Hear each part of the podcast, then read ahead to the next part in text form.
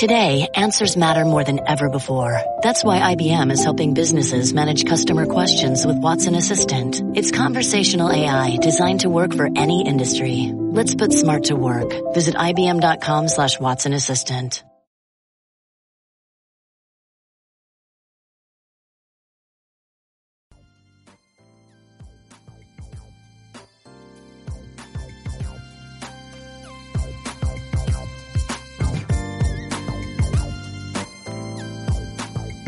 Hello, everyone. I'm Randall Williams, one of two Rhoden Fellows at Hampton University.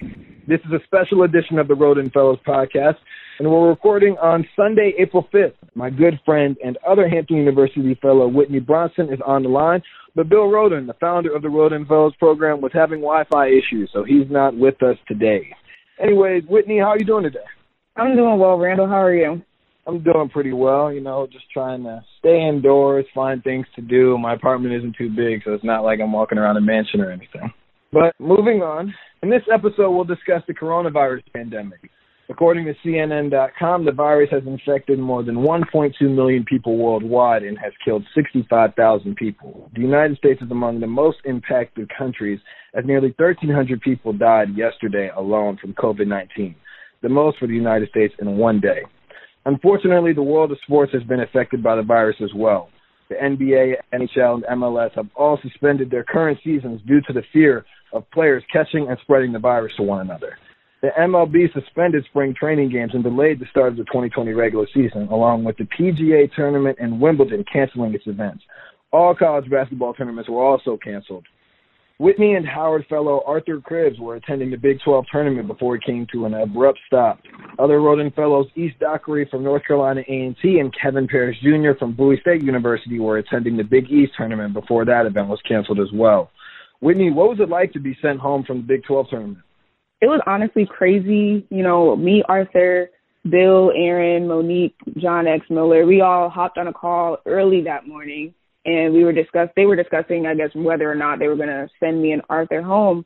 And, you know, Arthur and I we said we wanted to stay just so we could experience the Big Twelve, learn how they how they do things there and we just wanted to stay for the full experience and our parents didn't have an issue with it either. So um we were going to stay and then not a few hours later they just canceled the tournament altogether. So it was honestly crazy just having to get there one day and then literally the next day we had to leave again. So what were you were you scared at any point? Uh describe to me your feelings there. I wasn't scared, just more concerned for, you know, health and safety and well being and all that type of stuff. But, you know, once they canceled the tournament I said, Oh, this is like really serious. I mean I knew it was serious, but just the fact that tournaments all over the place were canceling you know, then NBA players started getting it and then they just canceled their season. Like it just, or they didn't cancel it, excuse me, they kind of just like postponed it. But no, I wasn't necessarily scared, but just mainly concerned for the health and well-being of pretty much everybody. Now, East, I know you're on social, but I'm going to tag you in uh, real fast. You were at the Big East tournament, and the tournament had began. Uh, talk to us about that. Yeah, um, it was really a crazy experience because as far as the players go, everyone was acting normal, the coaches were acting normal, but behind the scenes everything was hectic. Everybody was having a bunch of meetings because nobody really knew what they were going to do from one moment to the next. Um, when the commissioner had actually announced that they were going forth with the tournament, that's when the NCAA had came out with their announcement and then by time of the second game of the first round, in the middle of that second game, that's when the NBA had made their announcement. So everything was just jumping from one moment to the next. Thanks for that, East. At Hampton, it was it was crazy. I'll say that uh, you know Hampton was one of the the last schools to cancel. It felt like uh, they were just taking their time with with evaluating what was going on and not making any rush to to make a decision and then you start seeing you know everything cancel. You know the life itself really goes off sports it seems like especially when where we work for espn that, that's everyday life for us. So you know you're looking at the nba postpone its season and they they did all these restrictions to make sure the media had restricted access to the player availability section in the locker room and stuff like that. But then boom rudy gobert has it. And then the whole season is just canceled and you're or the whole season is postponed. And um, you're seeing all these different players to be tested, and so it was uh, it was very very sad. I'll say. Yeah, and I think the other crazy thing is right when we found out that the Big 12 was canceling, then not a few hours later after that, then I found out that Hampton was going to do online classes.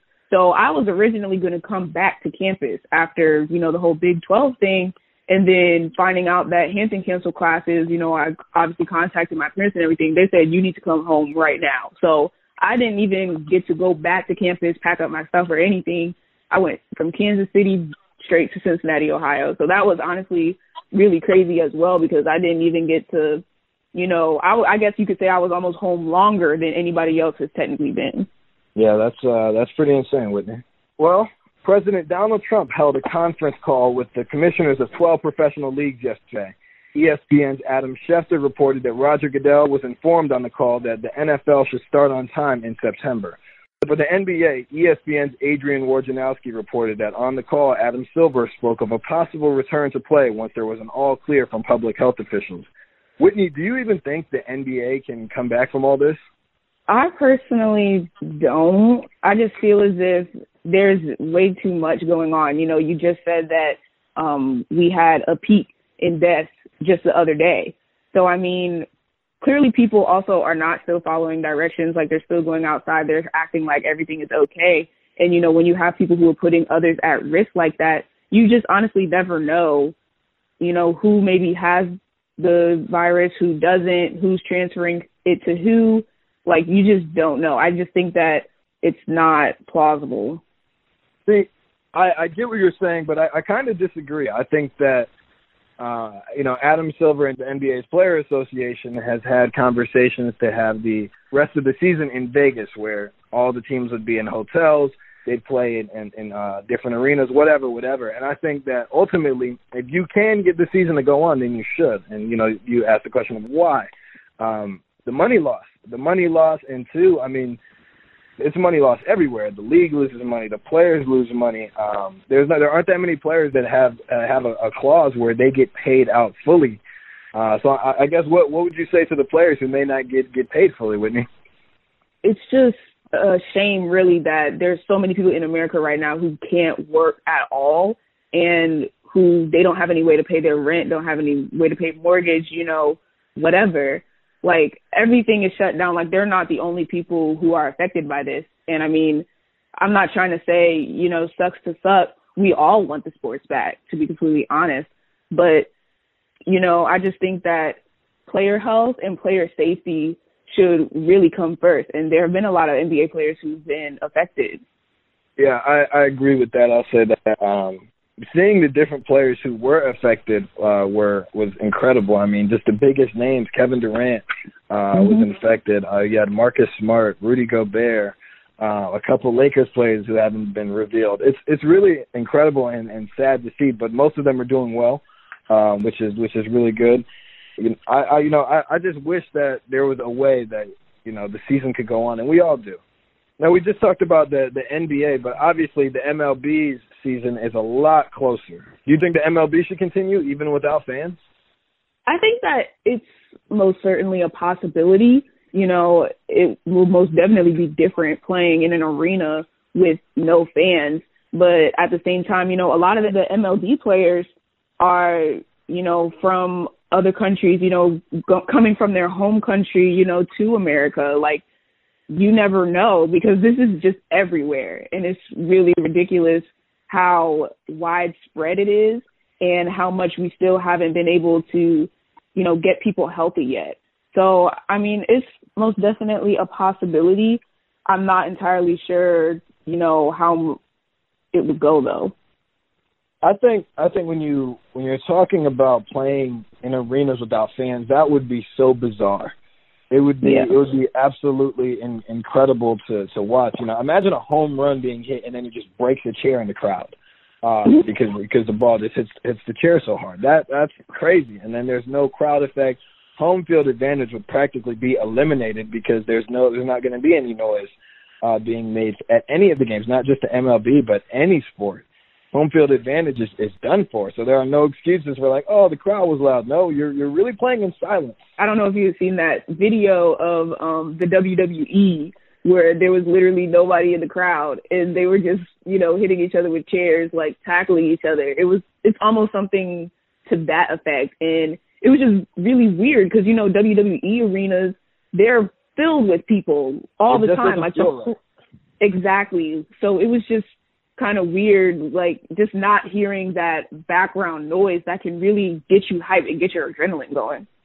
I don't even know how I would feel as a player. Like, you know, Yeah. a lot of players really feed off of, of fan energy. And imagine like Tyreek Hill scores a touchdown and he runs and he goes to jump into the crowd and then there's no one there. Um, Right. it's, it's different things like that. And even going back to what you said about the WWE, the WWE is all crowd too. Um, especially things like WrestleMania and stuff like that. That's you have announcers making announcements and there's literally no crowd reaction at all. It's it's eerie. And then that would also be weird too, considering from a journalistic aspect of, you know, the announcers calling and making plays. You know, a crazy, let's just say like a crazy dunk happens and the announcer's going crazy, but you hear nothing else. Right. that would just be so entirely bizarre to actually hear something like that. And it's, it's so difficult to feed off of energy when it's not there. Yeah, it's just crazy. I think that, um, well, I hope that people follow the guidelines of health officials and everyone stays indoors so that we can um, get back to our regularly scheduled life because having my senior year canceled was not a part of the plan. It really was not. And just seeing ESPN do reruns of games is also just like, what? What's actually going on? Well, we'll be right back to discuss a particular app that has taken up a lot of people's time during this social distancing period. Don't go anywhere.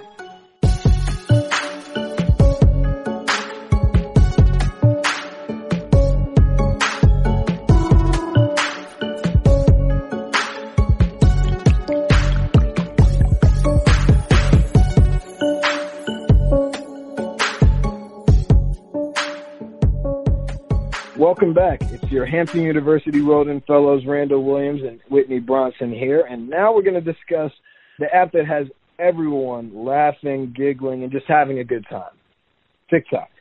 As the amount of time everybody has has rapidly increased over the past few weeks, so have the downloads for TikTok, a social media app where users lip sync songs, famous lines from movies, and give their best shots at mimicking dances made famous on the app. Although the trends had humble beginnings as the app was mainly used by high schoolers, now everybody from sports figures to A-list actors have joined as a way to pass the time. However, while many of the dances and songs that are coupled with these lighthearted videos seem easy enough to create and master, in reality, the originators of these cool moves often never get the credit they deserve for creating content that is used by millions.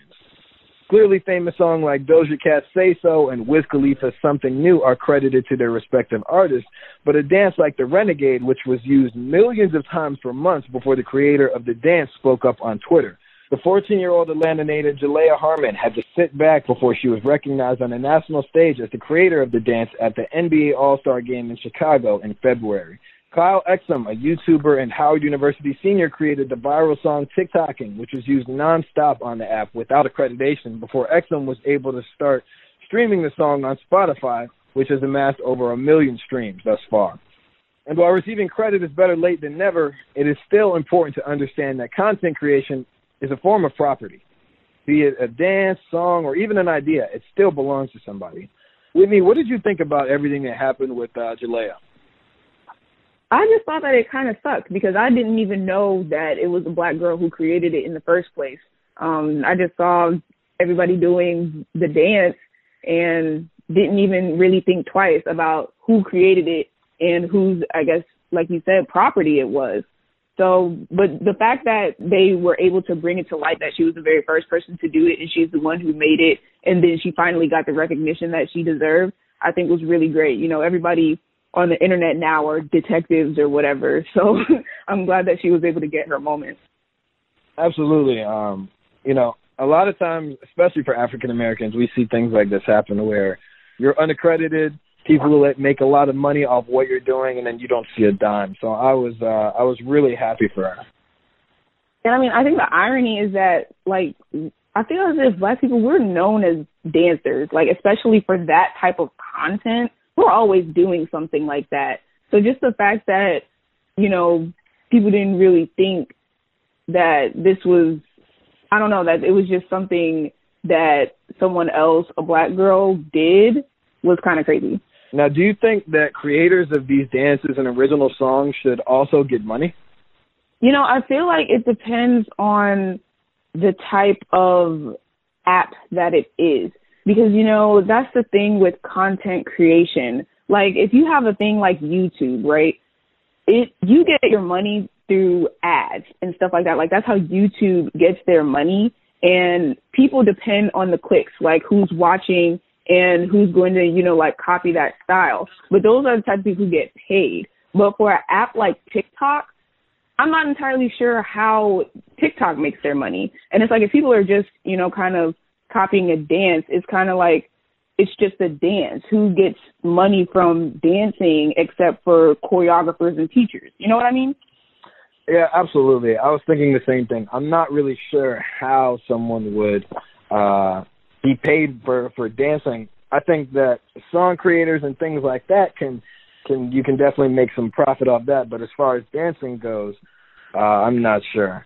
Well, we want to wrap the show by talking about what we've been doing during this social distancing period. For me, it's been playing some of my old video games, watching numerous shows where I can get it. You know, I've, I've watched Breaking Bad, I've watched Narcos, I've watched The Witcher, and now I'm watching the beloved The Wire. Whitney, what have you done?